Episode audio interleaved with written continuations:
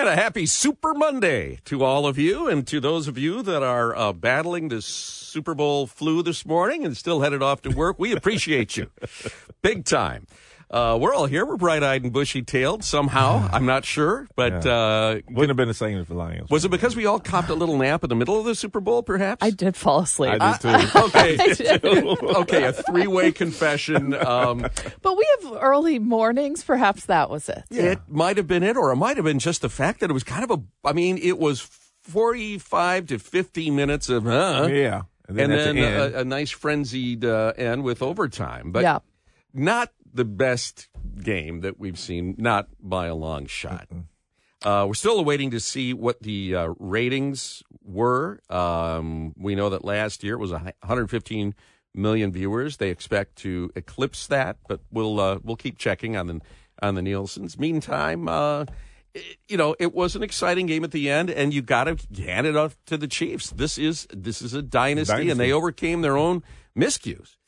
There was a little bit of, how the Lions lost, of course, to the 49ers. 49ers jump out to this 10-point lead, and they can't hold it against the 49ers. So there's a little bit of poetry there, I love it, if you will. But you cannot give Patrick Mahomes two times to try for a game-winning touchdown. So they held him to the field goal to tie it. Yep. And then you win the toss. Why not defer and see what you're working with? Exactly. I'm talking about the 49ers and Kyle Shanahan. Yeah. This guy has had some Super Bowl heartbreak.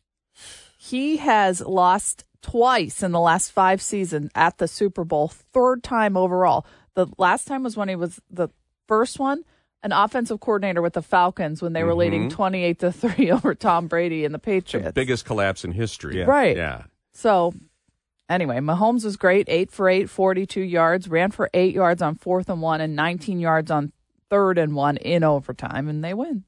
Yeah. When you got that guy, man, when you get the ball in his hand, I'm telling you. I got to tell you that this the saddest story of the Super Bowl was Greenlaw. How do you tell your grandkids, I got injured walking onto the field? He was ready to go, put me in coach, and then he pulled something. It does a little bounce. Well, he's been battling Achilles problems all season, and it was clear that he must have popped it good because he just couldn't put any weight on it. He couldn't put any weight on it. Yeah, this is a dynasty now. I mean, the minute they win Super Bowl '2 on that podium, they're talking about 3P. Yeah, to try and be the only team to do that. So, but our guys beat the dynasty. We sure did. We were dynasty beaters. So that's a nice little thing that we can put in our cap. Mm-hmm. Yeah. Yeah, in the meantime, you kind of say, okay, what now? Well, we saw a pretty good game from Michigan State. They seem to be getting ready for March. And if they'd lost that game, that would have been it would have been a big hill to climb for the Spartans. Yeah, tournament. Yeah. Yeah, well, the Michigan State played really well. And Tom Izzo has got to be happy today at 8:35 when we talk to him because they beat number 10 Illinois at the Breslin Center. They were great down the stretch. It was really exciting. It felt like a March game. So, good for them. Yeah. Meantime, lots of fallout on a number of fronts from things that politicians said over the weekend at various rallies. We should point out that while we were sleeping, Israel mounted an overnight raid and managed to rescue 2 of their hostages who were in the hands of Hamas terrorists. It was a 2 a.m. raid. It killed 37 people because they attacked from the air and on the ground. But they got their hostages out. That's pretty daring, pretty bold. Good to see. Happy that they are going to be safe. And we still have maybe 130 hostages remaining in the clutches of many of them, maybe as many as 50 already dead. I was in West Bloomfield on Saturday, and I passed one of the synagogues, and they have empty chairs for the hostages and a crib for the people they're waiting to get returned. What and it broke my heart. Powerful statement. Yeah. Yeah. There was and that was one of I hate to call it one of my favorite ads. That was, to me, one of the most touching ads was, I think, the ADL ad, which had an anti-Semitic slogan painted on a woman's garage door. Yeah. And she was with her daughter, and her daughter said, "What is that?" She said, "Come on, go." And they get in the car and they drive off. The neighbor is next door working on his car. When they come back, the garage is all painted, and she looks at the neighbor who's still working on his car, but the neighbor has paint on his shoes, so she knows. And they just kind of looked at each other. And she said, "Thank you." Gave her the nod. Touching. Yeah, very good.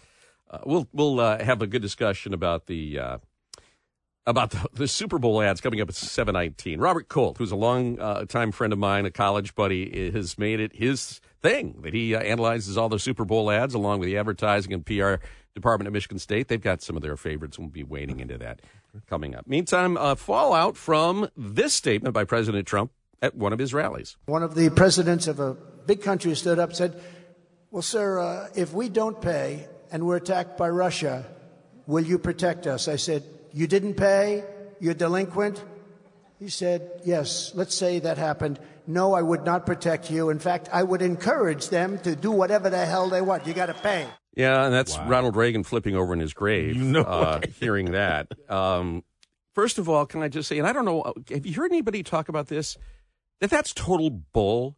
Do you honestly believe that a NATO leader would stand up in a meeting and say, Mr. President, if I didn't pay my bill? That wouldn't happen. So this is total crap. No, the guy's manufacturing a recollection to make himself look grand, to make himself look tucked up. Do I agree with him on this? Yes, we need to make sure that our allies all pay what they should be. It's 2% of their GDP. It's not like they write a check to NATO, and that's where he is mischaracterizing what's going on, which he so often does.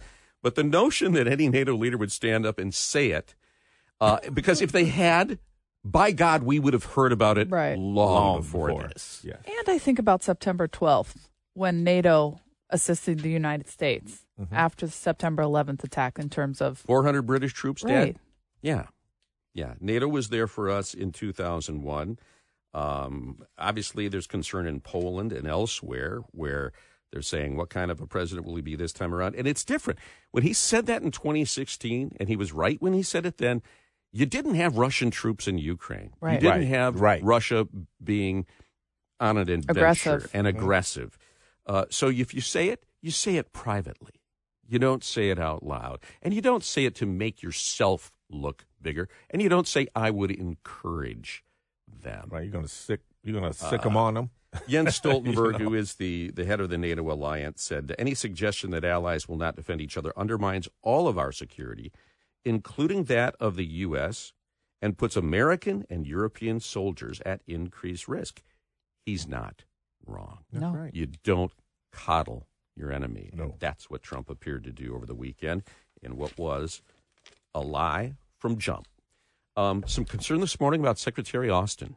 Yeah, the Defense Secretary Lloyd Austin is hospitalized once again, this time to address a bladder issue stemming from his ongoing recovery from prostate cancer. The Pentagon announcing yesterday that Austin, diagnosed with prostate cancer in December, was transported to Walter Reed Military Hospital for symptoms suggesting an emergent bladder issue. Despite intending to retain his office duties, Austin transferred authorities to Deputy Secretary of Defense Kathleen Hicks. Medical officials at Walter Reed confirm Austin's admission to the critical care unit for supportive care and monitoring. While the duration of his hospital stay remains uncertain, doctors remain optimistic about his full recovery. A little similar to the king. Right, isn't it? And I'm happy to hear Elvis, that this Charles. No, right, yeah. not Elvis Presley. I'm happy to hear that this in no way sets back his long-term prognosis on his cancer, but he's in critical care. Yeah, so. and that's a concern. But he did the right thing. He transferred. Yes, and let people know. No question. Yeah, the right people. One little thing that is out there, and it was a story that came up last Friday. We didn't have a time to get to. Is that 70 of the more than 400 guests that came to the State of the State message were big-time donors. Craig Mauger, nobody digs into campaign finance donations and pay-to-play better than Craig, showing just the top five were all people that gave more than $4,800,000, nearly $50,000 apiece, to Democrats. So, did they buy access? You could certainly say so, and they got it. Mm-hmm. They got what they paid for. When we come back, we're going to be checking in, as we always do on Mondays, with our friends at Crane's Detroit Business. There were a couple of ads yesterday that you may not have known have their origins in Michigan. We'll discuss that and much more when we check in with Mike Lee, coming up next on JR Morning at 6:19. Some moving, some funny. The Super Bowl ads. Maybe it was a B year, maybe. I don't know. But one of them that stood out were the Jesus, He Gets Us ads. Mm-hmm. And they, especially, I think, the foot washing one. And a lot of them are aimed at anti-hate. You may not know it, but there's a Michigan connection to that. Mike Lee, managing editor of Crane's Detroit Business. That's just one of many stories you'll want to read about within the pages of Crane's this morning. Mike, good morning.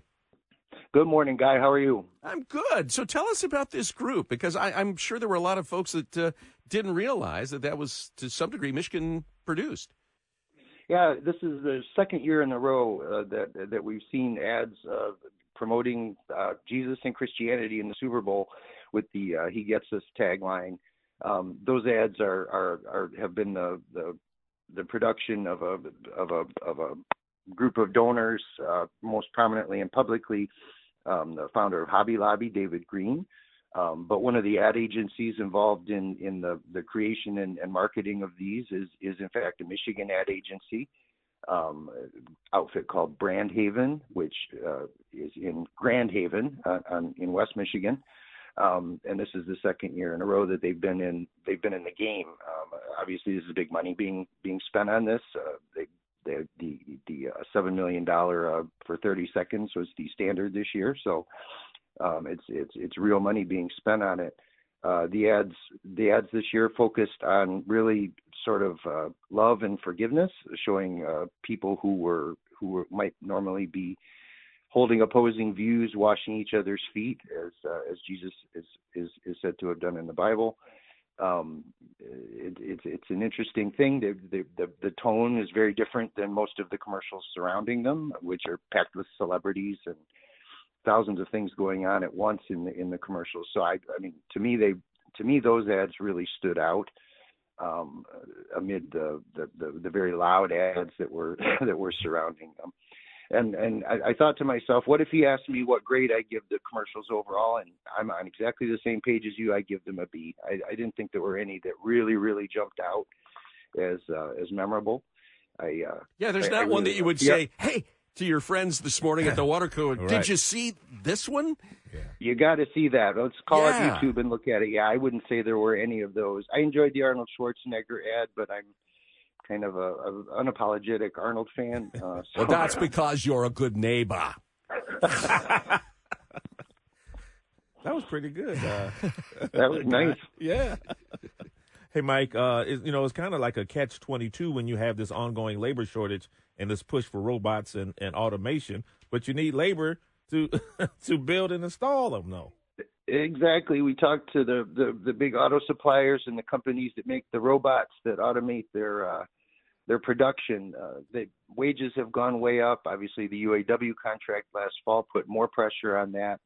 And manufacturing generally has been dealing with a labor shortage for several years. So they've invested a whole lot of money in increasing automation, buying more robots, and that sort of thing to deal with those twin problems. The issue is the robotics companies, say like Fanuc Robotics, the global giant, is that they've got a backlog of orders and they can only fill them so fast because they have labor issues themselves.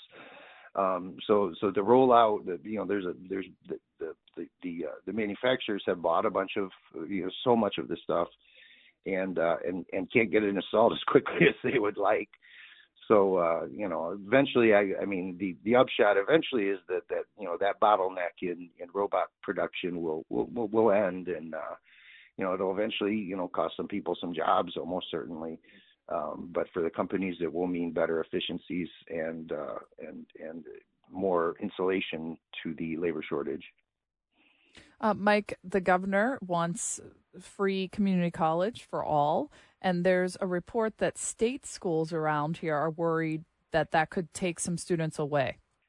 Yeah, this proposal has the trade association that represents Michigan's public colleges, public universities, four-year universities, pushing back somewhat on this free community college proposal that the governor has made.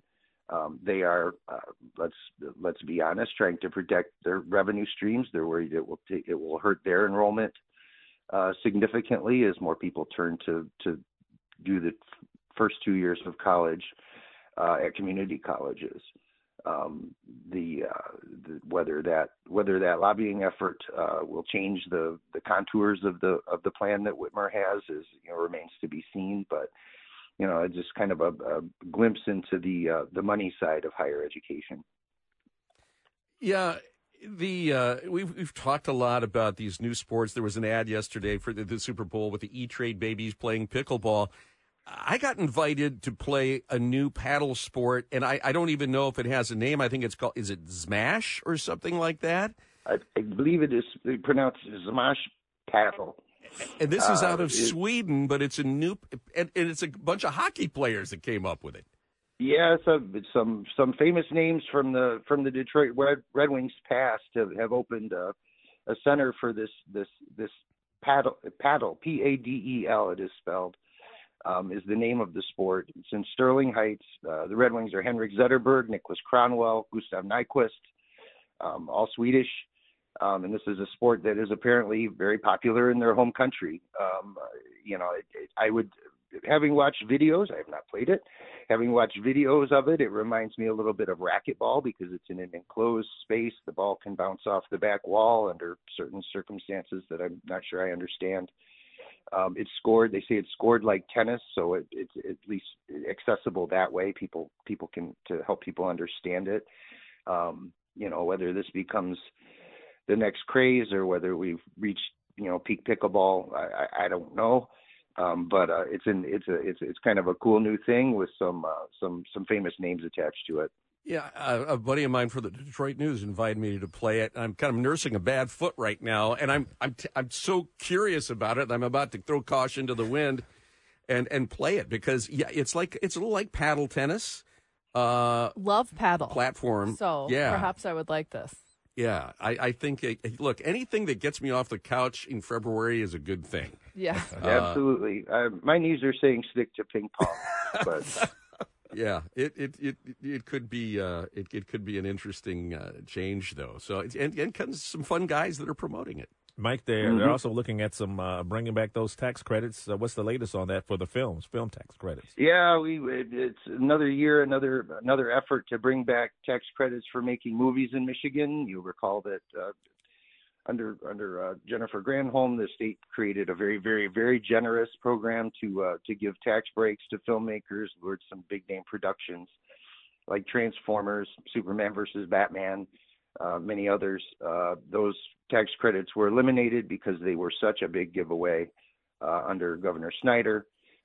There is another new bills have been introduced in Lansing to bring back some form of tax credits. The fact is that most states have them. Is to bring back some more of that film industry. Mm-hmm. It may have some more legs than it's had. It seems like every year some new bill to do this gets introduced. But this has actually had committee hearings in Lansing. Obviously, the Democrats have virtual control, and after the special elections, we'll have the majorities again. So there could be actually something to this time.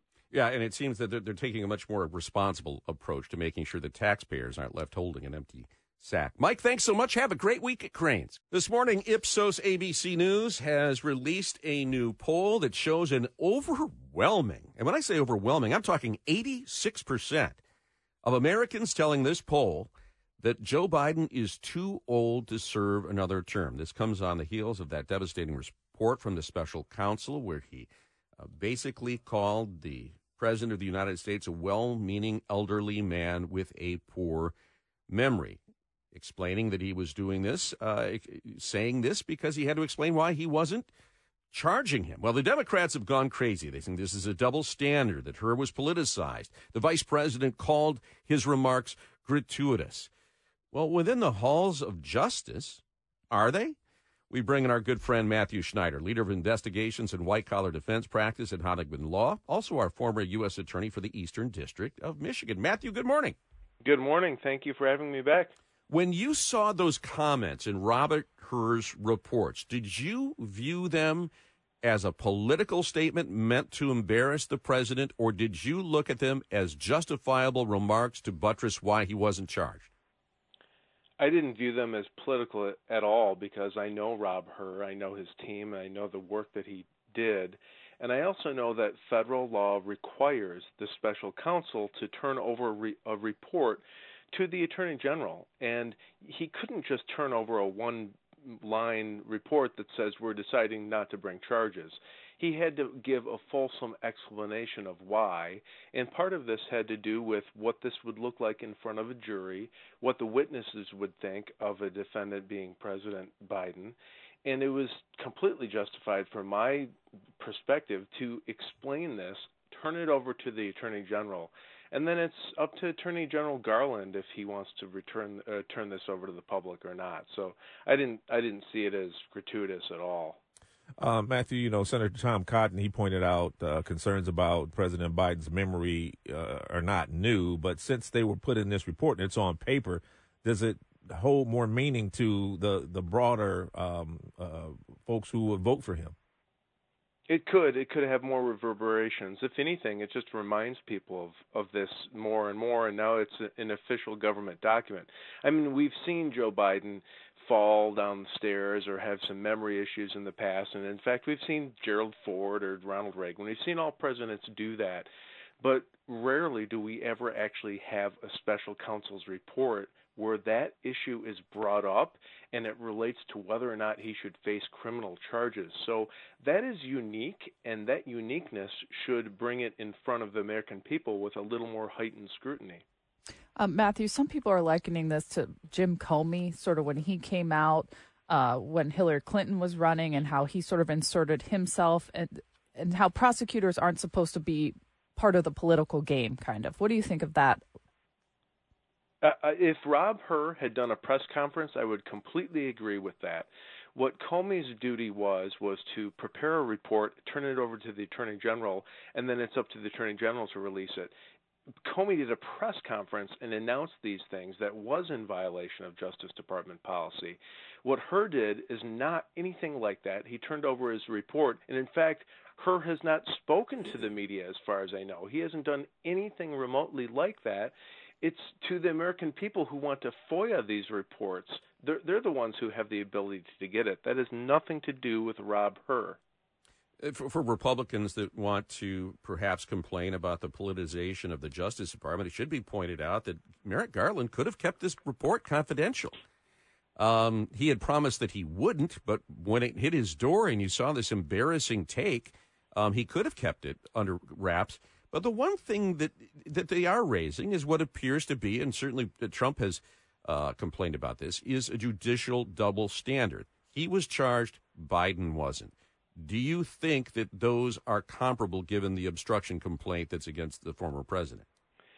I don't, and anyone who thinks that, although that's an understandable political position, and you can see why people would take that view, and what I would advise them is actually read this report. It's over 330 pages.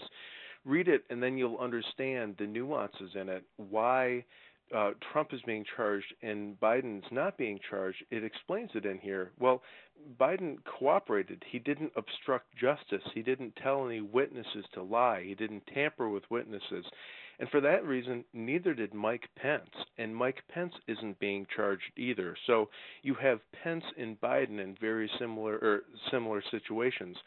Trump has what's called aggravating factors to the Justice Department, and that's what makes that different for him. Well, and in addition to reading the Hur report, read the Trump Mar-a-Lago indictment, because it lays out that through sworn testimony, we should point out, and affidavits that he asked people to move boxes and to hide things. And Matthew, the president's cooperation led to him not being charged, but did the memory situation, was that part of it as well?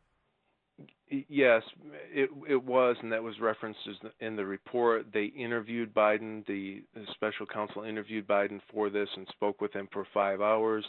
And, if you look at that report with that in context, the good news is Biden's not being charged. That's good news for Biden. The bad news is pretty much everything else in this report, and it talks about how bad his memory is, some of the significant things he couldn't remember. It also talks about that he's been in government for his entire career. He's been in government for 50 years, and he's handled classified documents thousands of times. He knows exactly how to protect them, and he didn't do that, and he also understands how to handle them.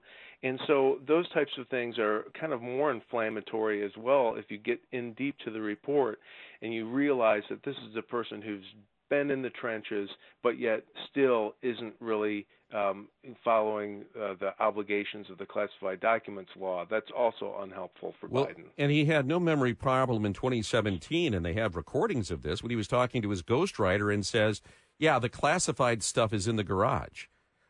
That's pretty damning. He acknowledges it's classified, and if you know it's classified, then you know you ought not to have it. And they also reached back into his time in public service, and he said, and the report said that Biden used to leave classified documents out all the time historically. And that's also not helpful, because when the voters are picking a president, they want somebody who's responsible, and they might view that as irresponsible. Yeah. Just quickly switching gears to the Supreme Court oral arguments from last week. Do you feel with their questioning that the justices are all on the same page? It seems that way to me. I've always thought that they would never reach the ultimate issue about whether there was an insurrection, but yet they would reach lower issues about, is this an appropriate case for the federal government to be going to the Supreme Court and reversing a decision of a state? How can a state actually do this? What was interesting to me is not the conservatives on the court, it's even the liberals on the court were questioning these positions and siding with the Trump side. So it doesn't appear to be, if it's going to be a split court, it looks like it could be more of 7-2 or something like that. It really, if you base it on the oral arguments, it looks like it's leaning in Trump's favor. All right. We will await. They kind of have a short lead on that because Super Tuesday is March 5th, not that many days away. Matthew, thank you so much. Have a great week. You too. Thank you. All right. Take care. We should point out that Ipsos poll, interesting, 86% of Americans overall thinking that Biden is too old. 91% of independents, the tipping point voters, say he's too old. But it should also be noted that a majority think that Trump is too old, too. Somewhere in the neighborhood of 62% saying that they believe that Donald Trump is too old to serve. And again, a majority of independents. So many voters saying none of the above. When we come back, it's been a year since the tragic events at Michigan State University cost the lives of 3 students. How's the university doing on the new security upgrades and protocols? We'll get an update on that when we return at 6:49. Our next guest has been closely following developments at Michigan State University, where efforts to enhance campus safety have come under scrutiny. Despite the tragic events of a year ago where 3 students lost their lives and several others were injured in the campus shooting, some recent reports reveal concerning gaps in preparedness. While online training aimed at addressing active shooter situations is available to MSU students and faculty and staff, uptake remains low. And furthermore, critical security upgrades, including like the installation of new locks on classroom doors, they're incomplete. Well, joining us to delve into the details of these ongoing safety concerns and their implications for the MSU community is Dave Boucher, who is government and politics reporter for the Detroit Free Press. Dave, good morning. Morning. Thanks for having me. What type of feedback have you heard so far because of these, issues with the installation of the locks and the uptake and, the online training? Yeah, it's been a little bit of a mixed approach. I will say that we've heard from people who are parents of students who are legitimately concerned that their students might not, might face another crisis situation, and either they themselves or the adults in the room might not know what to do. And I've heard feedback from others who said, this isn't required. And students are, asked to do hundreds, or at least it seems like hundreds of things when you're at a school, and to expect them to do something like that might, be over the top, or it might be triggering for some people in the community. I do think it's really important to note that, as you noted, there is active shooter training that is available to students. And while it's not required, the university police force has said that it's leaning on students and staff who have taken this training to lead, during a crisis. So, as we noted, if only 3% of students have taken this training and 14% of faculty and staff have taken this training, it could lead to a situation, if heaven forbid something were to happen, where people in that room still don't know what to do despite the tragedy that happened at Michigan State last year. That's just shocking. Yeah. Yeah, with this available, just 3,300 people have taken this online course, and you know how big Michigan State is. Yeah, you are your own best defense. Yeah. And if you're not fully informed, then you're right. You become a bigger target. Yeah. And what about the door locks? The university said they were going to make some changes immediately. Where are we with those? Yeah, so this is the context for that is really important. Students and faculty found out during the crisis last year that many of the classrooms that they were in had doors that didn't easily lock. So you couldn't lock it easily from the inside. So we heard stories of students using belts and shoelaces and other contraptions to kind of MacGyver these doors closed. So in the meantime, Michigan State has replaced hundreds of these door locks, roughly 650 around campus, with locks that are push button, like thumb push button locks, where somebody from the inside can push it and lock it. The issue here is that at the time of the attack, about a month after, interim President Teresa Woodruff said that the school was planning to replace locks on roughly 1,400 doors. And they have since revised that down substantially because they argue that some of those doors that they originally identified are either in non-traditional classrooms that aren't used very often or in study rooms or otherwise aren't as high of a priority on this list, and that it just takes time to replace these locks. So, again, there are new locks, those push-button locks, and then in auditoriums, those big lecture halls, university professors have the capacity to push a button from the front of the room and lock those doors remotely. So they have done some of these upgrades. It's just not quite what they had promised to do after the attack. David, one of the things that was most troubling in the aftermath was that there was this delay between the initial calls to 911 and the tripping of the campus-wide alert system. How have they done at addressing that gap and the fact that there was really only one person on duty, and then that person and a number of others left their posts to engage the suspect and to try to help the wounded? Yeah, as you noted, and as many other people reported, there was kind of a roughly 10 minutes between the time that 911 calls started coming in and when the alerts started going out on campus. The university has said that was due to a kind of a string of errors, and they said that they've addressed that. Some of those were administrative errors. Part of the issue is that the university did not at the time have the capacity to monitor its security cameras in real time, so it couldn't monitor everything all at once. And so it has been upgrading the system that it uses to look at those cameras and adding more cameras around campus. Today, they say that they have more of those cameras on campus and that they can look at them in real time, but they didn't exactly tell me whether or not they have the full system that they want implemented. And that system goes beyond being able to not only view view everything in real time. It can help send out some of those alerts you're talking about, not just via text or via calls, but they're setting up a system now where they can set up alerts that go off potentially from, like, they call them green lights in Michigan State's campus. It's those lights, like lit phone boxes that universities set up to help out. And they're exploring the idea of doing the same thing from, like, fire alarm systems or from like weather alert systems. But they also have the capacity, in theory, to, from a centralized command center, push a button and lock the exterior doors for buildings on campus. This is not new technology. This has existed in the scope of higher education for a long time. They told me recently that they have the capacity to do that, and it works for buildings that are connected to this electronic locking system, but they didn't tell me how many buildings are connected to the system. So it could be most of them, and they could have made this upgrade, or there might still be, a need to upgrade additional buildings. And Dave, have you... during your coverage, have you encountered any type of discussion or debates when it comes to the impact of these active shooter drills on the participants, the students who have gone through all of this traumatic experience already? Sure. So I did speak a couple times recently into the fall with the student body president at Michigan State University, just to pick her brain to see what she's hearing. And she was on campus the night of the attack, and like many of us, is still kind of thinking through what happened and kind of trying not to relive what happened. So she said she understands some students who don't want to be re-traumatized by anything that can happen in training. However, she said that she at least wants the option to be able to have that training, and that option, that online training that you were talking about, wasn't available until December.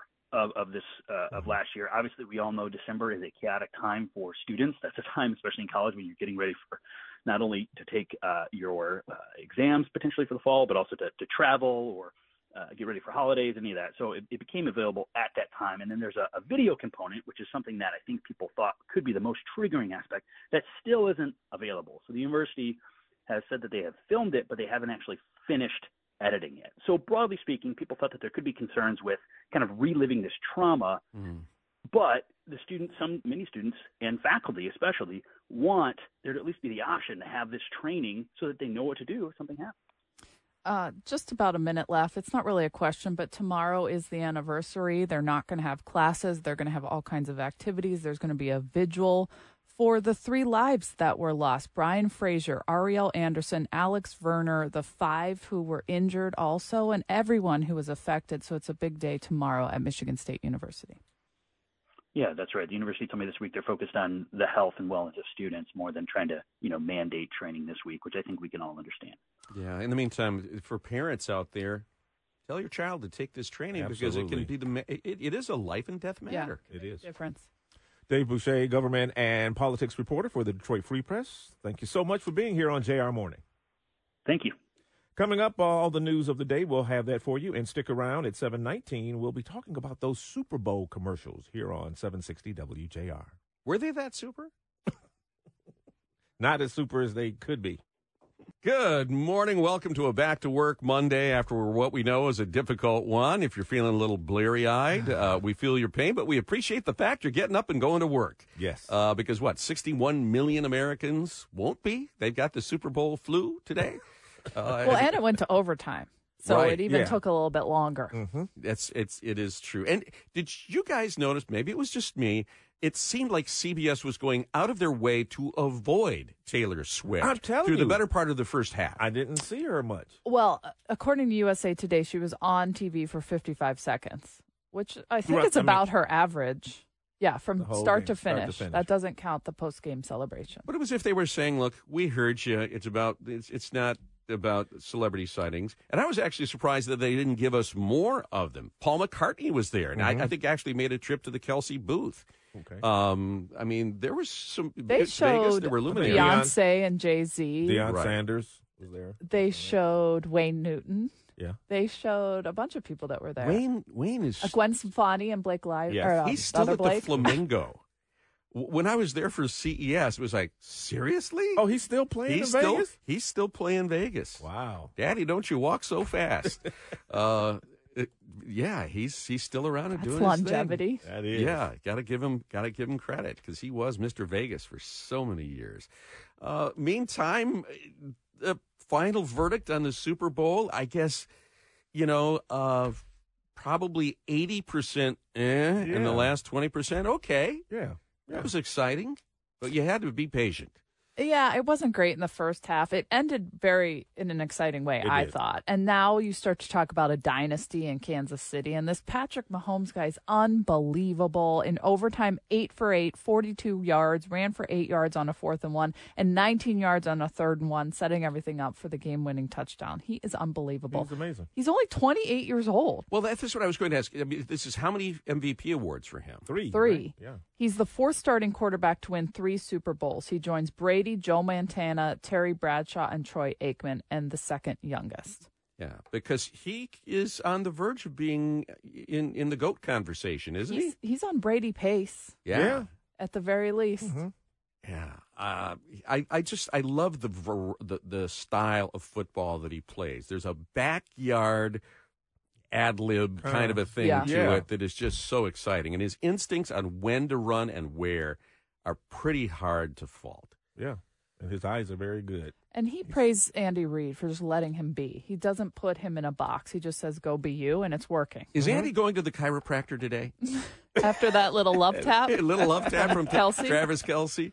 I'm going to ask Lomas about this. Lomas Brown's going to be on at 7:49. I don't have a problem with it. You get so hyped during games. He didn't mean to bump him. That was the accident. But you're allowed to have conversations if you're that close with your coach, I think. Yeah. Yeah. And, I mean, it was after a major gaffe by Pacheco that could have been avoided had he had better blocking, or that's at least what Kelce thought. So let's ask Lomas if he thinks that's an acceptable coach-player conversation. They talked to him before the Super Bowl, Andy Reid, and I think the reporter asked him, you know, is he done after this? He said, listen, I still feel good. I still feel good. I don't know, why would I be done? And there's nothing old, tired, or staid about his strategies. No. Right? Mm-mm. No, and he clearly has the love of, you know, the opposite is losing the locker room. He's got that locker room. So he says he's coming back. Travis Kelce said he's coming back. They want to run it back and try and win three. The age is just a number. It's how you approach it and how fresh you are in that job, mm-hmm. which, of course, is a major conversation this morning on the heels of President Biden and the Robert Hur report that came out last week. The first poll since the release of that report, 62% of Americans think Donald Trump is too old to serve as president. 86% think Joe Biden is too old to serve another term. And that includes, a significant number of Democrats. 73% of Democrats think Biden is too old to serve. And then you've got 91% of independents. That's big.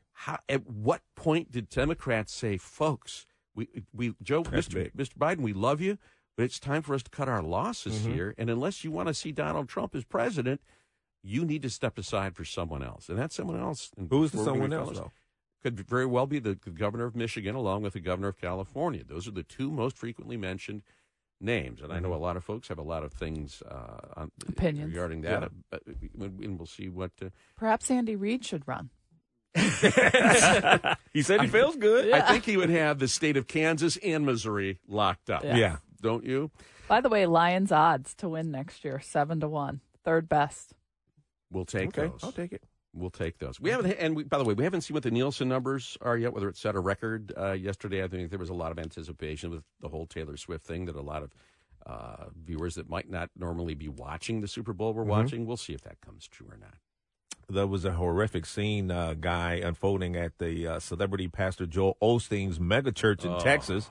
A woman clad in a trench coat opened fire with a long gun, injuring a 5-year-old boy and a 57-year-old man. Two off-duty officers bravely confronted her, resulting in her death. Houston Police Chief Troy Finner indicated that he didn't know whether the officer's bullets hit the child. Amidst chaos, worshipers fled the premises. The child remains critically wounded. While the man's condition is stable, he was hit in the leg. Chief Finner emphasized the potential for graver consequences if not for the officer's intervention. And Osteen, very visibly shaken, expressed devastation and solidarity with the victims. These men and women did an amazing job, and it's just, you said it, Chief, it could have been a lot worse. Of course, we're devastated. I mean, we've been here 65 years and have somebody shooting in your church, but, you know, we don't understand why these things happen, but we know God's in control, and we're going to pray for that little 5-year-old boy and pray for the lady that was deceased. Governor Greg Abbott extending sympathies, acknowledging the sanctity of places of worship. She brought that 5-year-old. She brought the 5-year-old. Yeah, I don't know if that was her 5-year-old or what. They haven't said yet, but yeah, but she brought the 5-year-old. Put him in harm's way. Yeah. Mm. And you wonder, was this going to be a suicide by cop for both of them that she had in mind, or what exactly was going on? I'm sure we'll find out more today. Pastor Osteen saying there is evil in the world, mm-hmm. and we need to confront it as God-fearing people, and I'm so happy that it wasn't worse, but it was bad enough. Yes, horrible. Those off-duty officers saved a lot of lives. Yeah, God bless them for coming up. Yeah, big. Mm-hmm. Very quickly, President Trump making more news. It was like he was saying, you know, I don't want the Super Bowl to have all the attention. I'm going to work overtime to bring as much of the spotlight onto myself, but took on Nikki Haley. She's been making personal attacks against him, and he fired back, but raising an issue that everybody knows the answer to, which is Michael Haley, her husband. Why isn't he on the campaign trail? Where's her husband? Oh, he's away. He's away. What happened to her husband? What happened to her husband? Where is he? He's gone. Well, of course, he knows he's not gone. Right. He's been deployed. He is serving this nation admirably. Nikki Haley went online saying, yes, he's serving his country, Mr. President, something you wouldn't know anything about. And she said this yesterday on Meet the Press. It's insulting to military members. It's insulting to military families. And the part that bothers me is he continues to do this. This isn't personal about me and Michael. This is about what it says to every member who sacrifices for us. This is about what it says to every military family who sacrifices alongside of them. It wasn't the first time he's done this. He's done this with Gold Star families, and, John McCain. And she worked for him. So, I mean, she didn't bring it up during that time. Well, and we have his former chief of staff, General Kelly's comments that when they were visiting graves in Europe, it referred to the fallen as suckers. Mm-hmm. Also did not want disabled veterans in military parades that he was participating in. Just the latest insult. I don't know that it insults all military families, but I know that if you haven't served, you better be damn sensitive about what you say. Absolutely. Mm-hmm. About others and revere them. And it's just, it gives comfort to so many enemies when you do that. Time for WJR's Business Beat, brought to you by Shelving.com. We rack your world. Here's Jeff Sloan, founder and CEO of Startup Nation, to spotlight the entrepreneurial tech and startup community here on WJR. Good morning, Jeff. Good morning, Guy, Lloyd, Jamie. Remember when it was predicted that brick and mortar retail is all but dead? How can the idea of selling out of a local store beat the efficiency and convenience of buying online, right? Well, as it turns out, the doomsday predictions for brick and mortar retail's death were wrong. Of course, during the pandemic, we were all forced to go online to do much of our shopping, but post-pandemic, people have returned to shopping in stores significantly. Commercial real estate is not only back, but back for good. In fact, it's so good that finding and securing a good retail space is getting harder than ever, with a vacancy rate for shopping centers nationwide at a 15-year low. The trend today is much less about either or, that is online versus brick and mortar, and more about an omni-channel approach that includes both online and brick and mortar working in harmony to make each of these retail channels stronger as a result of the other. For example, you might see something in a store and then go home and buy it online. Or you might see something online and want to purchase it after seeing it and or, say, trying it on. And, of course, that can only happen in a brick-and-mortar store. So for now, anyway, brick-and-mortar remains a central part of retail and looks to remain that way. Even the biggest e-commerce sites, Amazon, Warby Parker, for example, are pursuing brick-and-mortar complements to their online channels. Just think of Amazon's acquisition of Whole Foods by way of example. For me, I find this really encouraging news for local independently owned retailers. Just be sure to pursue an omni-channel approach for your store to make sure that that sale happens wherever your target customers want to make it. I'm Jeff Sloan, founder and CEO of StartupNation.com, the source for everything you need to start and grow your own business. And that's today's Business Beat on the great voice of the Great Lakes, WJR. Thank you, Agent State Farm. Like a good neighbor, State Farm is there. Cut! Hey, Arnold, I'm hearing neighbor. It's neighbor. That's what I said, neighbor. Yeah, it's a problem. And it was one of the funnier ads last night in the Super Bowl where Arnold struggles to get past that great Austrian accent. Yes. And needs a little help from Danny DeVito, his Twins co-star, at the end. It was one of those that... tried to tickle our funny bone. It was pretty good, but all in all, how was the parade of creativity that we saw from Madison Avenue? We turn to a guy who has been charting the ebb and flow of these Super Bowl ads for the better part of 2 decades. He is professor of practice emeritus in the Department of Advertising and Public Relations at Michigan State University, where they are charting these things in real time. Robert Colt joining us this morning on JR Morning. Bob, good morning. Good morning. It was a great game for ads. Overall, the ads scored higher than they had in other games. The game started pretty slow and then got fun at the end. Well, you know, it was funny because I think as Lions fans, we had to get past our sulky attitude to begin with, and maybe that's why we were a little tougher on judging the ads. You folks obviously are more objective than we are, so you thought it was a pretty good year. Yeah, and we put some science, really, into judging them. We look for creativity, production, brand strategy. Really, these are the best ads in the industry every year. And, you know, we just love that Uber Eats ad with Jennifer Aniston and David Schwimmer. We thought that was the best ad of the game.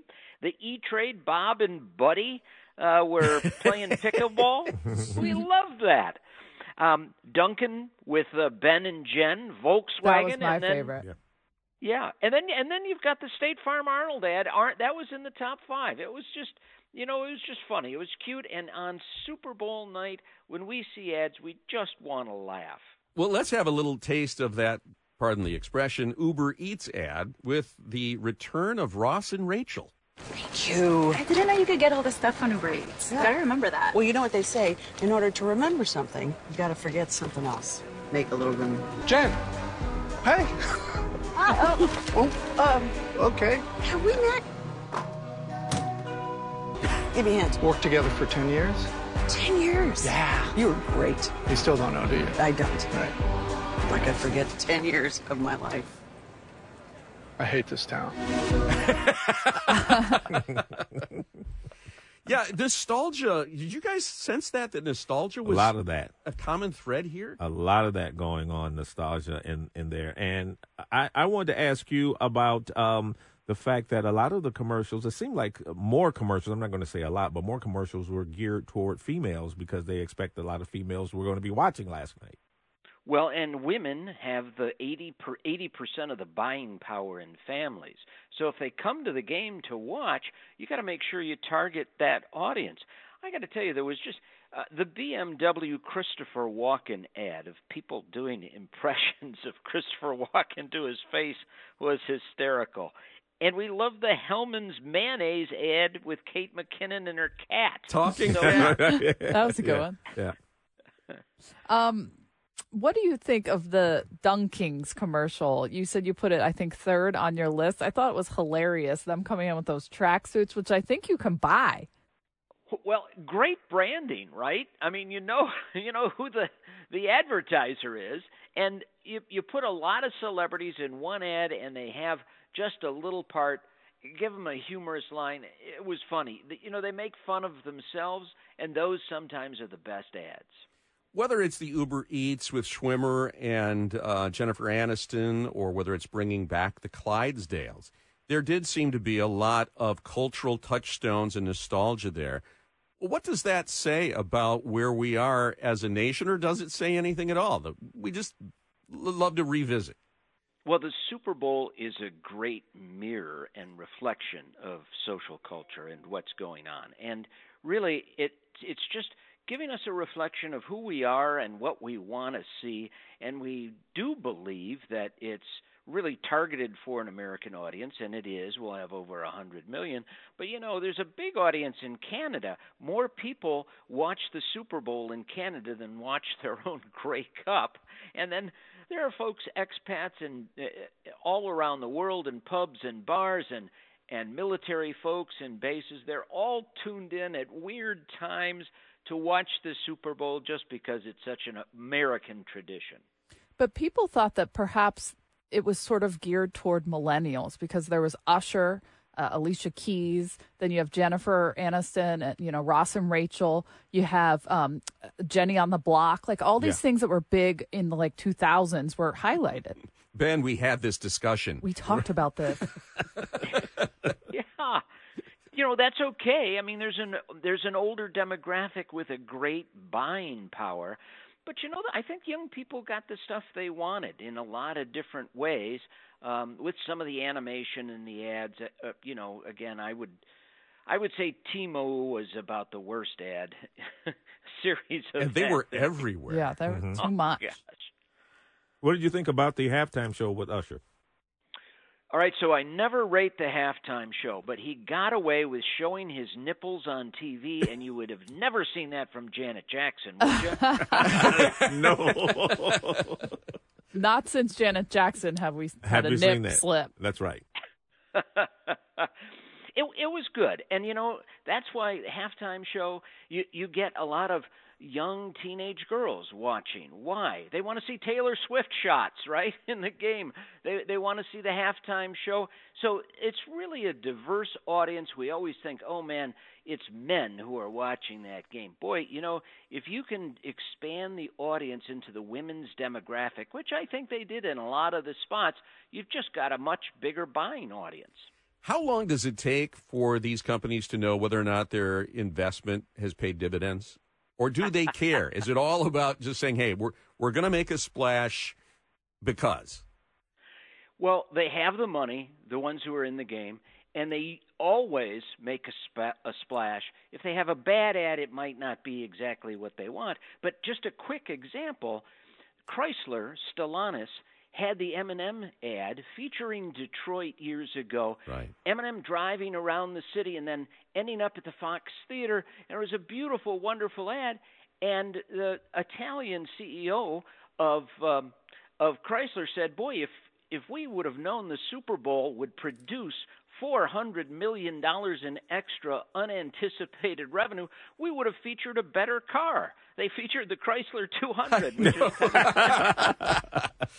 Yeah, I got to say, the one ad that really touched me was the little skater ad, the figure skater. Yep. And it was a Kia EV ad, so that they drove her to a rink next to Grandpa's house so that he could see her. And those ads still work. Robert, we thank you so much for charting these things and for our friends at Michigan State. Thank you, guys. One of the presidents of a big country stood up and said, well, sir, if we don't pay and we're attacked by Russia, will you protect us? I said, you didn't pay? You're delinquent?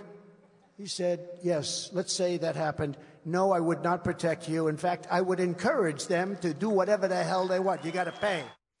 Recent events have ignited a widespread concern, particularly regarding the former President Trump's remarks toward a potential Russian attack on NATO nations. These comments have sparked intense debate, drawing condemnation from various quarters, including leading Western officials and the White House. Also, there's the news of Defense Secretary Lloyd Austin's hospitalization for urgent medical attention, raising questions about the state of leadership within the Pentagon.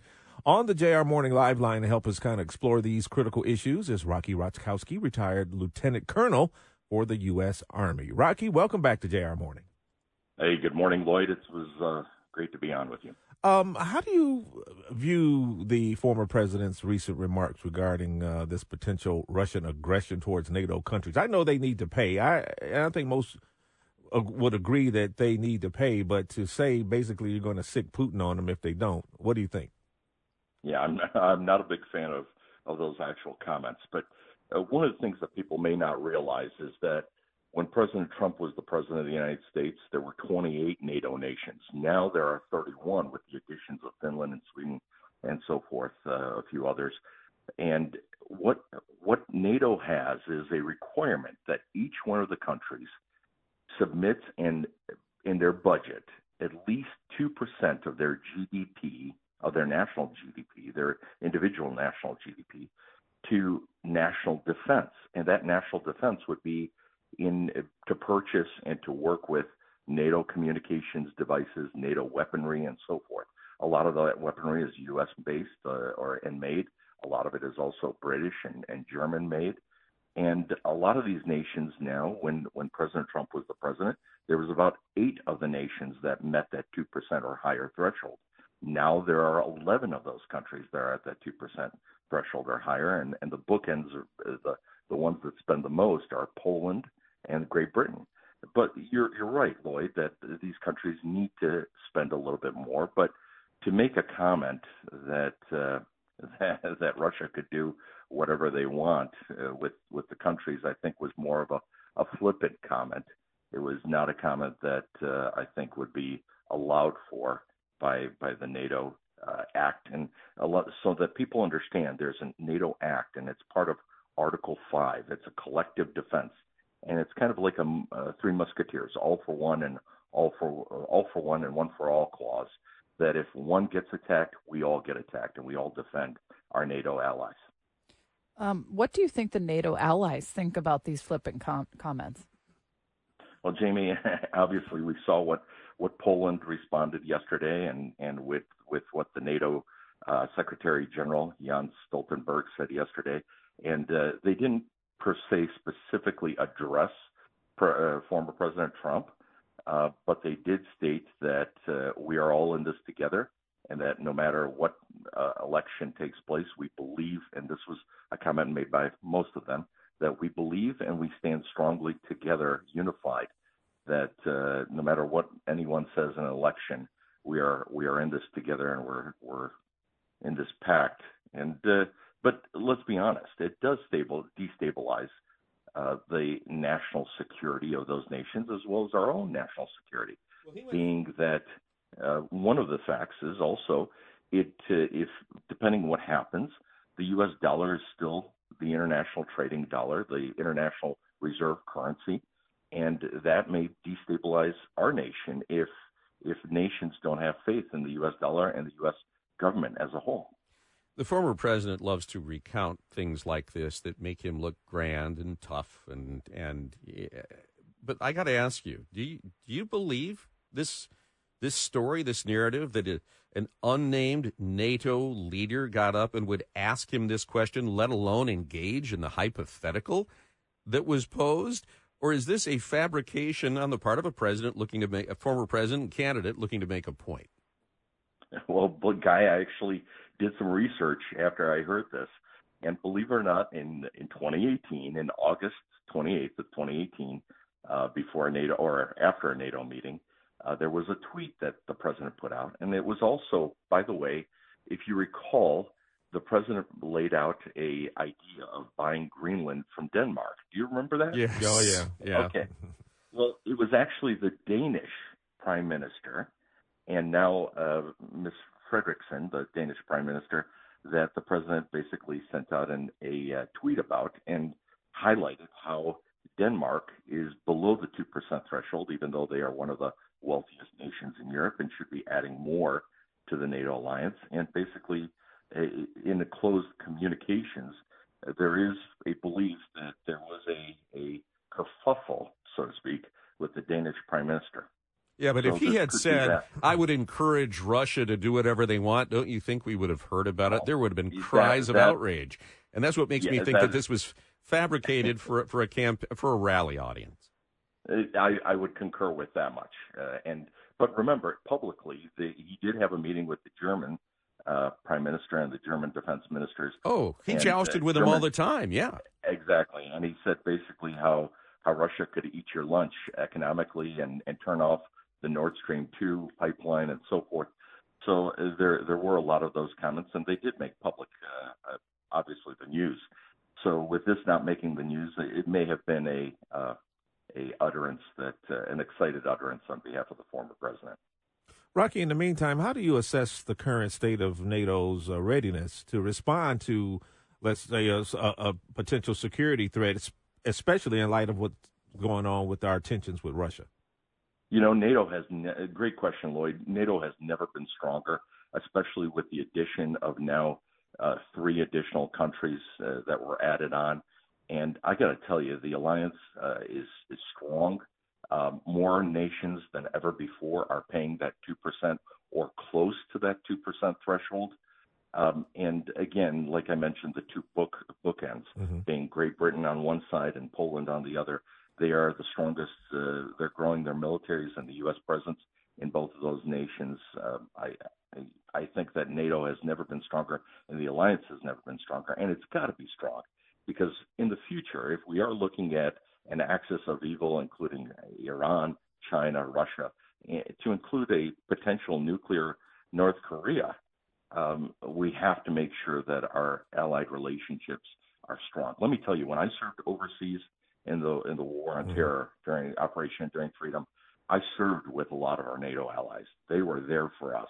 They stood with us. We need to stand with them. Thank you. Rocky, with your decorated background, I want to ask you a different question about a Trump comment. Let's listen to what he said about Nikki Haley's husband. Where's her husband? Oh, he's away.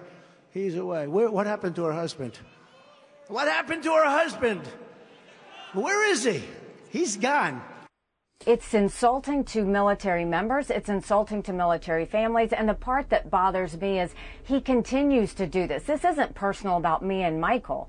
This is about what it says to every member who sacrifices for us. This is about what it says to every military family who sacrifices alongside of them. Sir, you are one who sacrificed. You're part of a family that sacrificed. What do you think of the comments? I was not a fan of the comments, but let me just share something with you. I supported the president in 2016 when he ran for office. I supported the president in 2020, and if he becomes the nominee because of positions, other positions, I would find myself supporting President Trump again. as I do, but the comments were not helpful. And the sad part about it is it's basically something that is happening to our country, where we have less and less members in political office that have ever served or understand what it means to serve. Mm-hmm. I'm not a big fan of the comments, and I'm glad you asked, Jamie, but the comments were uncalled for. And again, service, when someone serves, you should be grateful for that service and respect that service, especially if it's someone that is a family member. Do you agree with Governor Haley that this is insulting, perhaps, to military families who have made that sacrifice? I'm not sure if it was outright insulting. It was insulting towards her, and it was insulting towards her husband. But again, it's something that a presidential candidate or president should not be doing. Those that serve under the commander-in-chief, and the president of the United States is the commander-in-chief of the military and should respect those that serve underneath him. Rocky, before we let you go, I got to ask you, I want you to put on your hat as the former chair of the Oakland County Republican Party. 86% of Americans in a new survey say Biden is too old to serve. 62% say the same about Donald Trump. Specifically on Joe Biden, can you see any way that Democrats can distance themselves, and given the timing, could they mount a different candidate? Yeah, they absolutely can. They can mount a different candidate, especially what happened with Johnson, for example. I think he stepped down in mid-March of that year. So I can see them replacing him in the convention even. But again, you look at the energy level between former President Trump and President Biden. There's no comparison. You look at how interactive they are. President Biden won't even have a Super Bowl interview when President Trump goes out in front of 30,000 people and speaks his mind. So there's a completely different approach. And there are 85-year-olds that are very active and very open with and very keen on their mind and what they say. And then there are some that are 40-year-olds that can't make 2 + 2 = 4. So again, it's based on the individual, and here I think President Biden is somebody that could be potentially replaced. Rocky Raczkowski, retired lieutenant colonel for the U.S. Army. Always a pleasure having you on JR Morning. Lloyd, Jamie, Guy, God bless you, and hope to see you tomorrow during Punchki Day. All right. In. All right. Oh, yeah, we're always in. Coming up next at 7:49, the Chiefs beat the 49ers in overtime in Super Bowl 58. We'll get some thoughts from Lomas Brown as JR Morning continues. The Chiefs' 25-22 overtime victory over the 49ers makes Kansas City the first back-to-back champion since the New England Patriots did it nearly 20 years ago. And with a third title in 5 seasons, it makes the Chiefs the first post-Pats dynasty. Let's bring in Lomas Brown, color analyst for the Detroit Lions radio network and host of WJR Sports Wrap at 6 o'clock on weeknights. Good morning, Lomas. Hey, good morning, Jamie. I have several questions for you, but the first is the first half was so sort of boring, mistake-riddled. I kept thinking the Lions could have really done some damage. Oh, my goodness, Jamie. I was thinking that the whole game. Even after the game, I was just thinking what the score might have looked like, what we possibly could have did. And if you were a defensive lover, you would have loved that first half of football, but you're right about that. I was doing the same thing, Jamie, just thinking about the Lions, how we should have been there. That should have been us on that for the NFC. But I guess we're going to have to wait till next year. Because I'm sure Dan Campbell was watching that game yesterday and didn't see anything from either team that would spook him or spook the Lions for next year. No, I think what happens is your confidence level has to go up a little bit. It really does. And, you know, I said this too, Lloyd. I know Coach Campbell in the locker room after the game. I bet he was telling those guys that next year everything has to go through Detroit. We have such a home field advantage here. So I bet he was pumping those guys up, telling them, hey, we got to have the #1 seed next year. Everything needs to go through Detroit. Mahomes walks away with another MVP award, his third.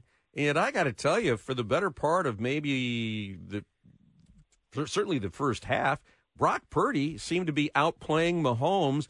It was just that he had guys making an awful lot of dumb mistakes that, you know, undid the good things that he did. Trent Williams had back-to-back penalties. Yeah. And, you know, the thing about it is that I'm going to take that moniker off of Purdy because, again, I always thought that, and not really a game manager, but I didn't think he was a guy that can make guys really, really better around them. And he proved me wrong against us, and he proved me wrong last night on the biggest stage. This guy is a gamer, regardless of where he was drafted at. He's just a guy that slipped through a lot of teams, organizations, and kind of went unknown. But he's a player. He's going to be a good player for a lot of years. He's a guy that we're going to have to contend with, too. So I'm impressed with Brock Purdy. I really am. Okay, as a former player, I want to ask you this. You saw Travis Kelce sort of bump Andy Reid, and he was hot. He was talking to him pretty forcefully. What do you think about that? I've never played, but I think in the heat of the moment, it happens. Yeah, Jamie, it happens, but it's certain things that you don't let happen in the heat of the game. One thing is bumping your head coach. Mm-hmm. You know, you may bump the assistant coach, but you don't see too many times where guys come up bumping the head coach. Okay, so bumping prohibited. Got it. Yeah, oh, absolutely. It's just like hitting the referee or bumping the referee. You're automatically ejected. And when it happened, I told my wife, Wendy, I said, you know what? I bet he's going to go up and apologize to coach saying that it was my bad. But he didn't really mean that. That wasn't an accidental bump. I don't think so. Andy Reid took it that way, but I don't think it was. I think it was, like you said, frustration from Travis Kelce, and he took it out on the nearest or the most authoritative person that he could find, and that was the head coach, Andy Reid. And give the coach credit. He stayed on his feet. He did. Yeah. He didn't go down. Yeah. It was funny in his press conference. He said that, he almost went down. He said he had to keep his balance because he said he almost went down. So, you know, again, it just wasn't a good look, you know, at that point for Travis Kelce. It just wasn't a good look for him. Yeah, and he said afterwards when he was asked about it that he said he would just keep that to himself unless him being mic'd, because he said he was mic'd on the sideline, if they put that out, you know, what he said, you know, he says, but I'll just tell you, I was just telling him I love him. Yeah. Okay. That's a strange way a few days from Valentine's Day. That's a strange way to show that man that you love him. Yeah. I got to ask you, as a broadcaster and a player, when you look at the coverage of the game yesterday, there was, you know, a lot of questions about how much CBS was going to obsess about Taylor Swift and the Kelce booth. Did they hit the right notes there? It seemed like they kept it game focused for the better part of the first half before they started to engage in that. They did, because I kept my Taylor count. So I had only counted, and I was doing the Super Bowl event, so I might have missed a couple of Taylor Swift shots, but I only counted 5 times them showing her during the game. I mean, it might have been more, but I only counted 5 times, so I thought that was reasonable, you know, once a quarter, you know, and everything, but I thought it was reasonable. I didn't think they overdid it. I think they gave the Swifties out there enough airtime with Taylor Swift, and they gave us hardcore football fans. They gave us what we came for, which was a great, great Super Bowl game. And, you know, of course, the odds have come out already by sports betting, and they have Kansas City Chiefs 5-1 to win it next year. San Francisco 49ers 6-1, and the Lions in the third spot at 7-1. So we're looking forward to hearing you call the games next season, Lomas.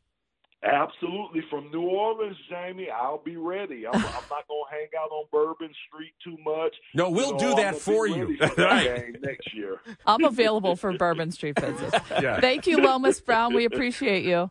Thanks. Take care.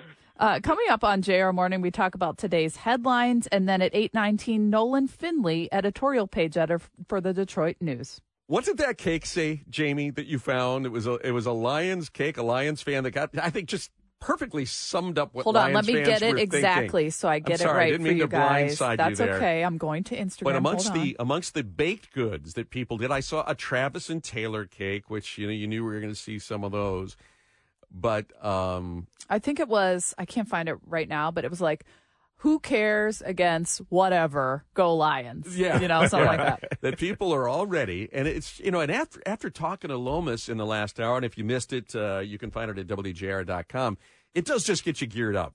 And that was maybe the main takeaway in looking at those two teams and all the miscues and the sloppy play. It's like, we should have been there. That's right. Nothing that we saw yesterday would spook us for next year. No, it wasn't like you said, they're not quite ready yet. No, they're more than ready. Absolutely. And that's what's exciting. They have 7-1 odds, third best. And let's face forward to the draft and then to the next season now. Wow. Yeah, we're still awaiting the Nielsen numbers to see if it was the most watched Super Bowl of all time. There was a lot of speculation that because of Taylor Swift's presence. And I got to give her credit and CBS credit. CBS didn't dwell on the shots like they have in past games. And you know what? When it came time after KC won, she stayed off the podium. There were a couple of other wives there, and she said, that's not my place. Don't want to steal the spotlight from Travis. She let them have their moment in the spotlight. She doesn't need to do that. I thought that was a smart move. Yeah. You know my position. These are two people that are supposedly in love. Let them live. Yeah. She just happens to be a star, and he's a star, which too. Which is not her fault. Right, exactly. Well, maybe the biggest star. Well, yeah. I mean, she's is what it is. Different kind of And the Chiefs owner said he had been asked about her throughout the entire season since she started coming to games in week 2, and he just is happy for this couple and happy for his player. How about happy for the NFL? It's brought attention to America's sport in a way that otherwise we haven't seen. Mm-hmm. I did see a meme. Swifties only had to wait 3 months to see their team win a Super Bowl, while the rest of us have waited our whole lives. True. It is true. Meantime, there were a number of spots that popped up that made you go, the religious spots I thought were really touching. There were a number of ones. Dr. King's speechwriter appeared in one that was an anti-hate message that was powerful. Mm-hmm. And then out of nowhere comes this Robert F. Kennedy Jr. ad, which basically co-opted his uncle's 1960 campaign spot and jingle. Yeah.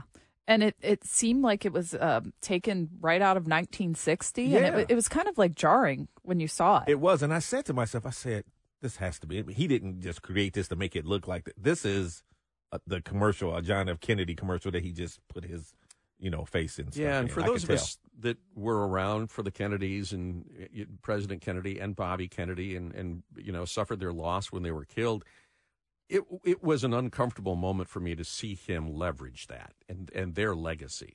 Well, Robert F. Kennedy Jr. tweeted last night, "I'm so sorry if the Super Bowl advertisement caused anyone in my family pain. The ad was created and aired by the American Values Super PAC without any involvement or approval from my campaign. FEC rules prohibit Super PACs from consulting with me or my staff. I love you all. God bless you." So he says he was not involved at all. Good for him. Yeah. I sometimes think, though, this whole, the PAC made me do it is a little bit of a cop-out, but I can understand what he's saying there. Meantime, a new poll released this morning, ABC News Ipsos poll. They asked the question of Americans, is President Biden and is Donald Trump too old to serve in that role? And 86% of Americans said the 81-year-old president is too old to serve another term. And that includes 73% of Democrats. They are very much off of the Biden train for this very issue. And when you get to independents, the tipping point voters who determine the outcome of these elections, 91% feel the president is too old. Of course, all of this in the wake of the special counsel's report, Robert Hur, saying that he would not charge Joe Biden for willfully retaining classified documents in his garage because he felt he would be too sympathetic as a defendant, and that juries would have a hard time convicting what he called an elderly man with a poor memory. Well, from Jill Biden to the vice president to Mitch Landrieu, the president's campaign manager, they were on all the Sunday programs. Oh, yes. saying that his mental acuity is sharp, that this was nothing but political. We talked with the former U.S. Attorney for the Eastern District of Michigan, Matthew Schneider, who knows a little something. He knows Robert Hur. He knows what is permissible and not in these kinds of documents, and said this was not political by any stretch. I didn't view them as political at all because I know Rob Hur, I know his team, I know the work that he did. And I also know that federal law requires the special counsel to turn over a report to the attorney general. And he couldn't just turn over a one-line report that says we're deciding not to bring charges. He had to give a fulsome explanation of why, and part of this had to do with what this would look like in front of a jury, what the witnesses would think of a defendant being President Biden, and it was completely justified from my perspective to explain this, turn it over to the Attorney General, and then it's up to Attorney General Garland if he wants to turn this over to the public or not. So I didn't see it as gratuitous at all. And some are saying that, Merrick Garland, this is a betrayal that the attorney general would release this about his boss. He doesn't serve Biden. He serves the country. That's right. This is something that people keep getting confused about. But, yeah. An important moment. And if you want to hear the rest of our interview with Matthew Schneider, it was very forthcoming. You can find it at WJR.com. The defense secretary, Lloyd Austin, he's hospitalized once again, this time to address a bladder issue stemming from his ongoing recovery from prostate cancer.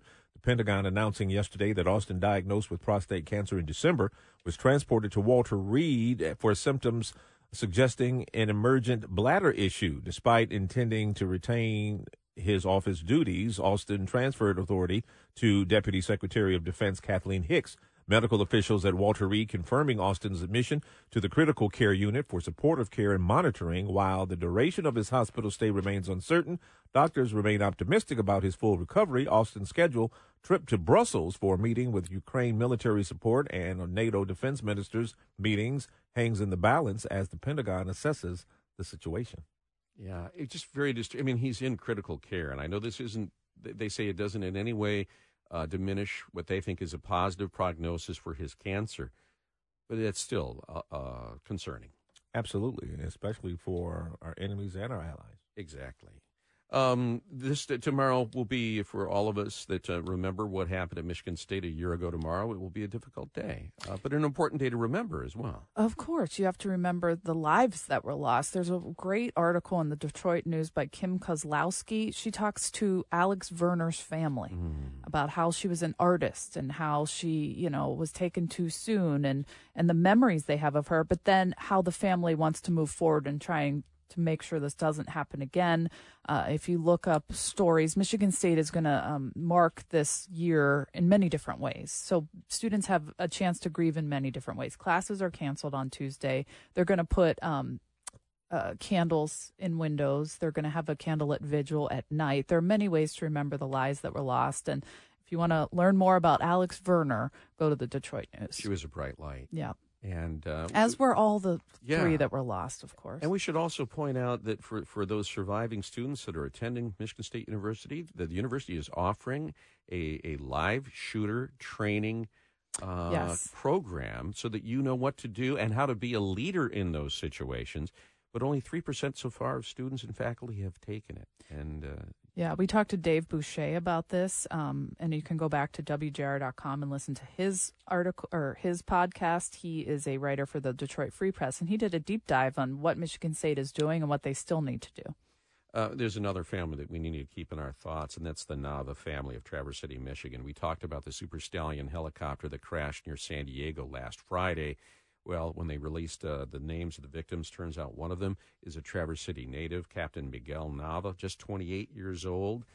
He was aboard that stallion that went down, was also one of our proud Michigan residents that attended the Naval Academy at Annapolis. And Justin Amash, the congressman that helped with him getting that appointment, was said he was remembering that family, as we all should on this Monday morning. When we come back, we're going to be checking in with our good friend Nolan Finley from the NATO kerfuffle with candidate Trump. to Joseph Biden's memory problems. We'll find out Nolan's take on it all just ahead on JR Morning at 8:19. Meantime, we want to extend a special invitation for something that I think is going to be truly memorable, and that is WJR Travel Club's first visit to Asia. This is going to be an amazing trip. We're going to be departing in September for what was formerly known as Saigon, now known as Ho Chi Minh City.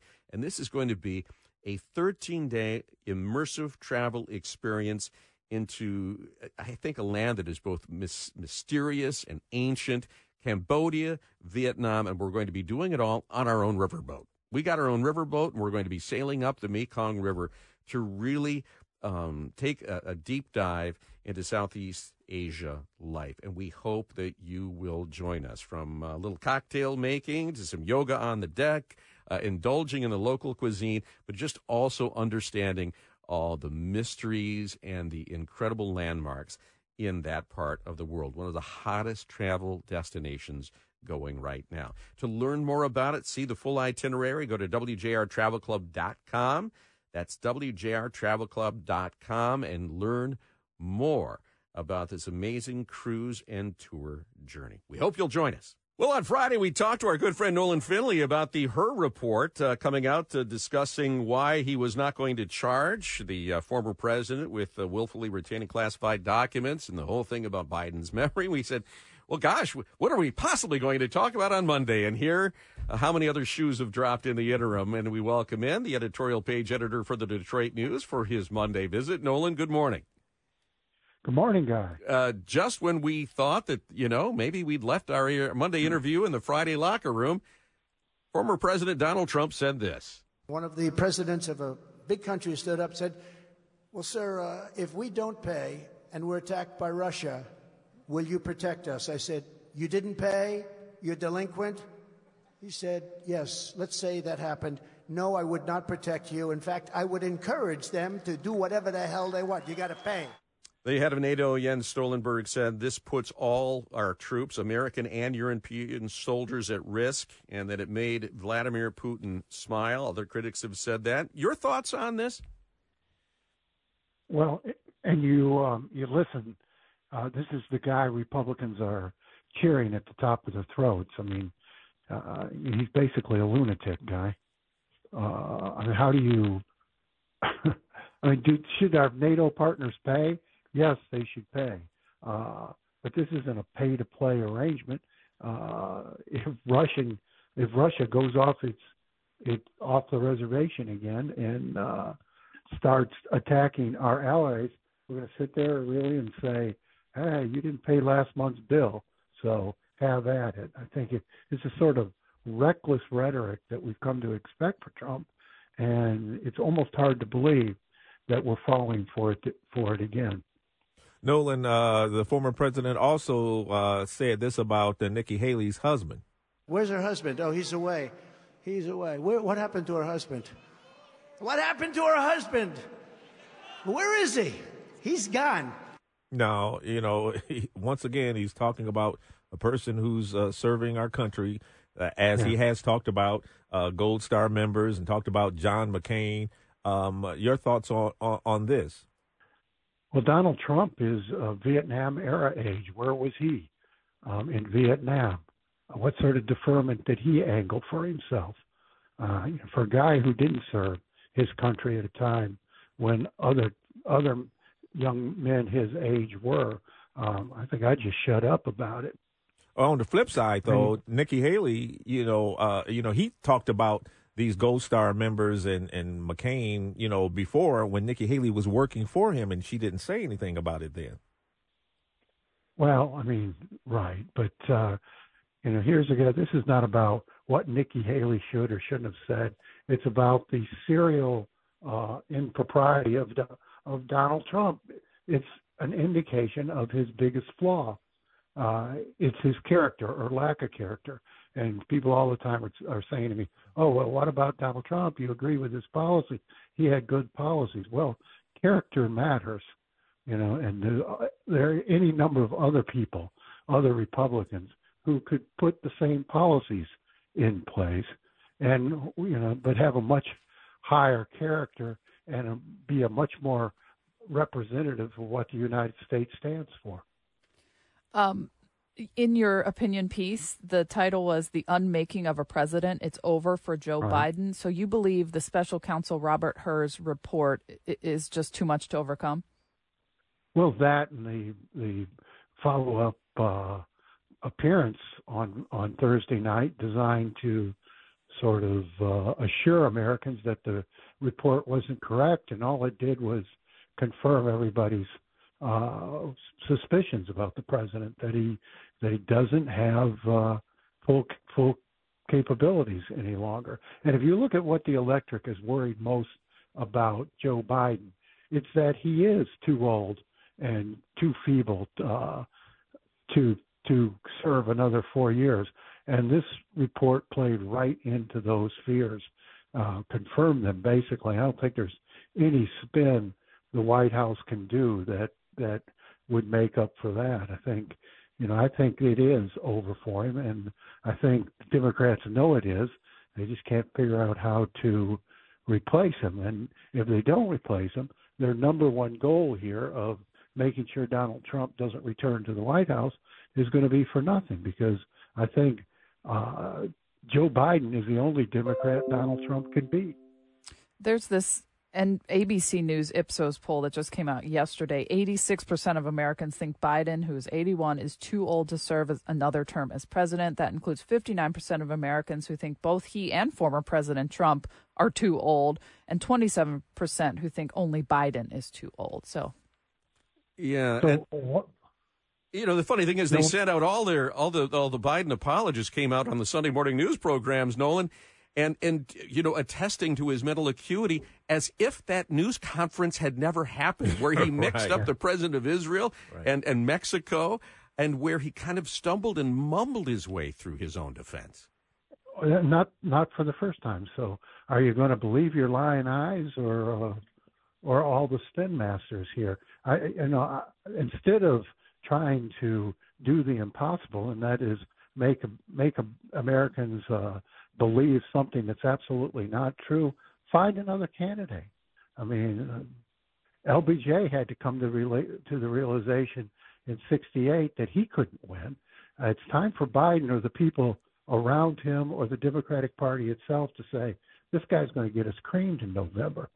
Let's see if we can't find someone else, and find them now.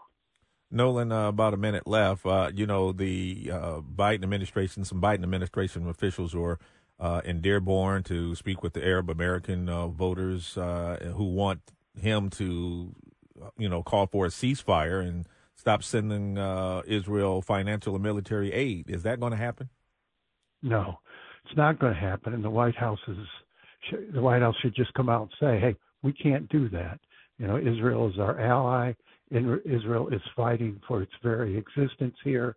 You know, I think they'll make a lot of symbolic gestures towards Netanyahu to say, hey, and they already have, say, hey, ease off or back off. But Israel's doing what it has to do here. They pull out and leave Hamas intact. They're going to be right here again next year, and I think they're determined not to be here. Right. In this same position next year. And so I don't think the Biden administration will. All right, Nolan, thank you so much. Have a great week, my friend. Huge win for the Michigan State Spartans when they beat number 10 Illinois 88-80. Let's bring in Tom Izzo, of course, head basketball coach, and WJR senior sports analyst Steve Courtney to talk about this great bounce-back win. Good morning, gentlemen.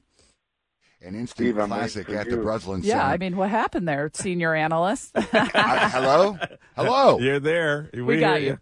All right. I was just saying an instant classic at the Breslin Center Saturday afternoon as our Michigan State Spartans played host to number 12, Illinois, after a three-point play from A.J. Hogart, who had himself a ball game. This thing tied 72 apiece with about 4 minutes and change left. This particular tilt changed hands many, many times. 15 ties, 16 lead changes. No place for a nervous person. Senior stepping up. Let's talk about it. Coach, how are you this morning? I'm waiting for Jamie's analysis because She's usually coaching. And I got stuff for you. 11, I can only imagine. We did give up 11 threes, guys. You don't win many games giving up 11 threes, and yet a couple of them were tough shots, and they were kind of, you know, throughout the game, and especially the start. You had to give Illinois credit. They were good, and it was a big win for us because that, I think, is as talented or the most talented team in our league and maybe one of the more talented teams in the country. A.J. Hogart tied his career high with 23 points, 12 of 13 from the free throw line. That was huge. You had a lot of contributors this time down the stretch. Well, we did. And, you know, I thought between Hogart and especially, you know, we were just an eyelash short of having three guys for 20 points. That doesn't happen very often. And Jaden Akins was in a little foul trouble early, but he played pretty well. And so those four are the ones that are going to carry us, you know. Unfortunately, we got Trey Holloman in foul trouble too, and he didn't play much in that first half. And but, you know, we're still by committee at the center, you know, and everybody does some good things, and yet we struggle there some. So that's our point of emphasis this week. But I think when AJ's playing well and playing good defensively, that kind of inspires Tyson and I thought the other guy that played real well was Malik Hall. You know, we went to him in the post. He, you know, by going into the post, we got to the free throw line a lot more. Easier said than done. Jamie would say, "Why don't you do that more often?" But and I'd probably agree with her, to be honest. But sometimes it's matchups. Coach, you know, Illinois has a pretty good fast break offense, but MSU, you guys really kind of got the better of them in that transition basketball. Well, we really did. In fact, in every category, you know, turnovers, I think we had 6 to the free throw line. I think we got there 30-some times. All those stats and a lot of the effort-related stats, rebounding was even, which they're plus 12 or 13 against their opponents. So we did a good job there. You know, if I had an answer on why, but we just seemed more focused the whole time, and that's kind of been one of our negatives, and we've got to do that. And watching the Super Bowl last night, I kind of listen. I watch all the pregame stuff. That's more exciting than the game sometimes.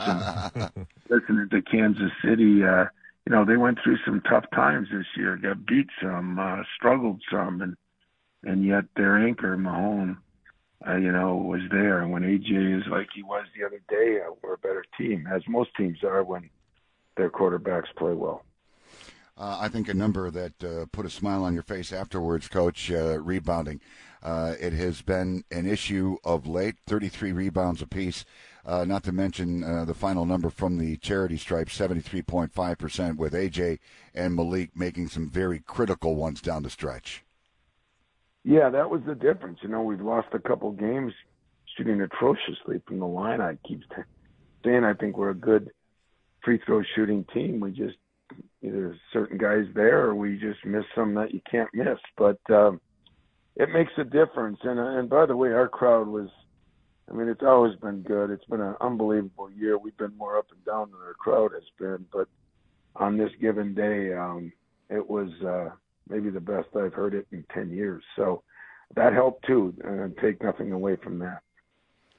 It moving felt, forward. Sorry, Steve. Sorry, I was just going to ask. Go ahead. No, Steve, you go. Go ahead.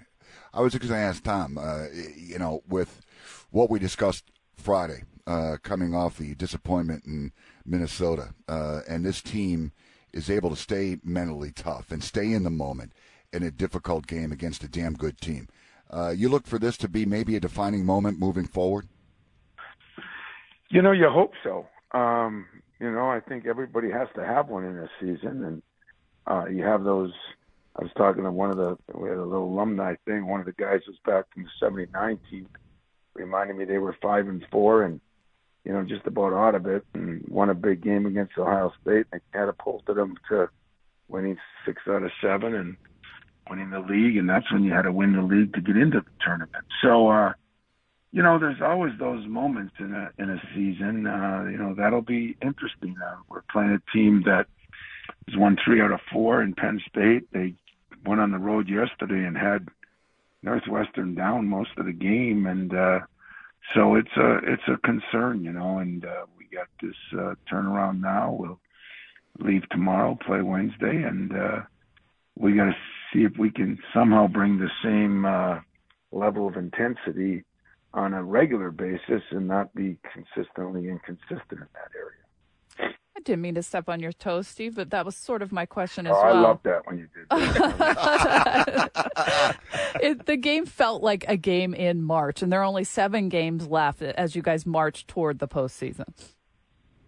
Well, it did. I mean, but that's what the middle of February should. You know, you should start to feel that, and make no mistake about it. You know, sometimes you beat a good team because they played bad. We beat a good team that played really good.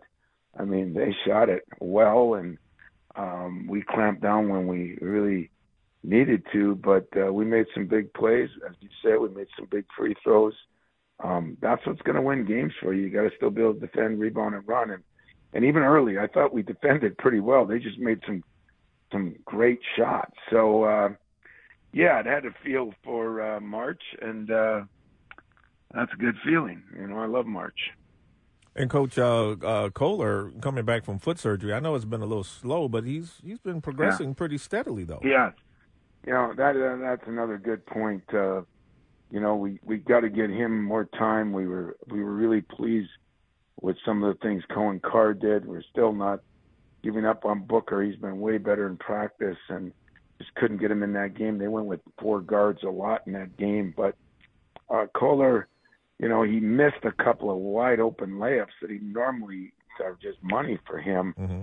But I think that's the rust that he's still working on getting off. But he had a couple of rebounds and a block that you don't think he can do that. He's like Zach Randolph. You know, he can't jump over that old phone book. We don't have them anymore, but the old phone book, and yet he finds a way to get some things with good timing. So that's going to help us too. If we can get a little scoring in there, if we can get 10, 12 points out of our post, that would really help us. Quickly, Tom, I've never seen a player teed up for a post shot chirp, and we saw it a couple times with Coleman Hawkins and our own Jaden Akins. Have you ever seen that called twice in a game? No, there's a lot of things I didn't see called. I think Brad and I were walking out at halftime, and I said maybe we should just get thrown out of here and we could go relax and let our assistant take over. It was a crazy game. I did not see what their player did. I did see what Jaden did, and if you know Jaden Akins, he might be the best overall kid I have on my team. In other words, as a student, as a player, he doesn't talk it. His was more put his arms out, and we warned him, and that's why I jumped him. We warned him. Once they do it to the opposition, if you chew gum the wrong way, you know, that's when they want to even out, especially if it's a question mark call. So I worry a little bit, you know. I don't want anybody downgrading a player, but if you take some of the enthusiasm away, you know, I think we get a little ridiculous there too. So true. Not knowing the full understanding of what happened, and I really didn't call anybody to check on it. If we would have lost, I probably would have, but on a win, I didn't. The biggest thing it hurt us was the 2 free throws they made, but what I tried to tell Jaden is I can't afford to have him out of the game. So true. That's another foul on him, and but trust me when I say of all the guys I got on my team, the least guy that would talk it and show off it and everything else is Jaden Akins. So I was more upset about getting another foul on him than I really was about him doing it, because he's just such a good kid, and he doesn't do it. So I'll find out. Well, all right, once again, on all the road. Spartans listening, especially the one in my house, he appreciated that statement win. And Wednesday at Penn State is your next one on the schedule. So good luck to you, Coach, and good morning to you, Steve. 6:30 is the tip time. Our broadcast Wednesday night getting underway at 5:30. Take care of business there, Coach. How about the day? Is it sunny down there? There's not a cloud in the sky up here. It's a great day. So, Steve, get those Speedos on and get out there and lay in the sun and have a good day, brother. My eyes. There's a mental picture everybody was waiting for on a Monday. We call it in the UP, we call that visual pollution. So maybe you should keep them all on and just go out and stand and get your face full of sun. There you go. All right, buddy. Thanks, guys. See you later. Coach. Bye-bye. Thanks, Coach. That was fun. It's always fun. Must listen radio every Monday and Friday with Coach Izzo. Well, especially coming off a victory like that. Exactly. Right? It's fun to talk to them. They got some mo, which they need. When we come back, a comeback of sorts, not in terms of sports, but in terms of television. Also, what was your favorite ad? You want to text that to us? We're eager to listen. 1-800-859-0957. 1-800-859-0WJR. Text us what was the one that maybe touched you or tickled your funny bone last night. We're back. Proving everything is old is new again. Jon Stewart returning to Comedy Central and his particular brand of political humor. You know, it's a totally different landscape than when he left. I was startled. It was nearly 10 years ago. It was 2015 that he left. Yeah, I didn't think he would come back. I didn't think he would ever come back. Well, he's coming back for one night. He's become the Rachel Maddow of Comedy Central. He's coming back for one night a week only. Right. But he will be debuting tonight. You know, he was, I think, the best at just lasering political hypocrisy on both sides. Mm-hmm. And I hope he's as even-handed as he was back in 2015. He does a great job of lampooning the hypocrites, and I think that's something that never gets old. The problem is now you look at the firmament of late night stars. Now they're all doing Jon Stewart to one degree or another, mm-hmm. right? Yeah, he started. Yeah. It. Mm-hmm. John Oliver to me seems like he started in the Jon Stewart era kind of deal. They're all alums. Colbert. Yeah. Mm-hmm. You know, if Steve Carell came back and had, I mean, you forget how many stars that Jon Stewart spawned on that show. Do you think it will be as sharp and as good as it was, or do you think it will seem a little warmed over? I expect it to be, but who knows?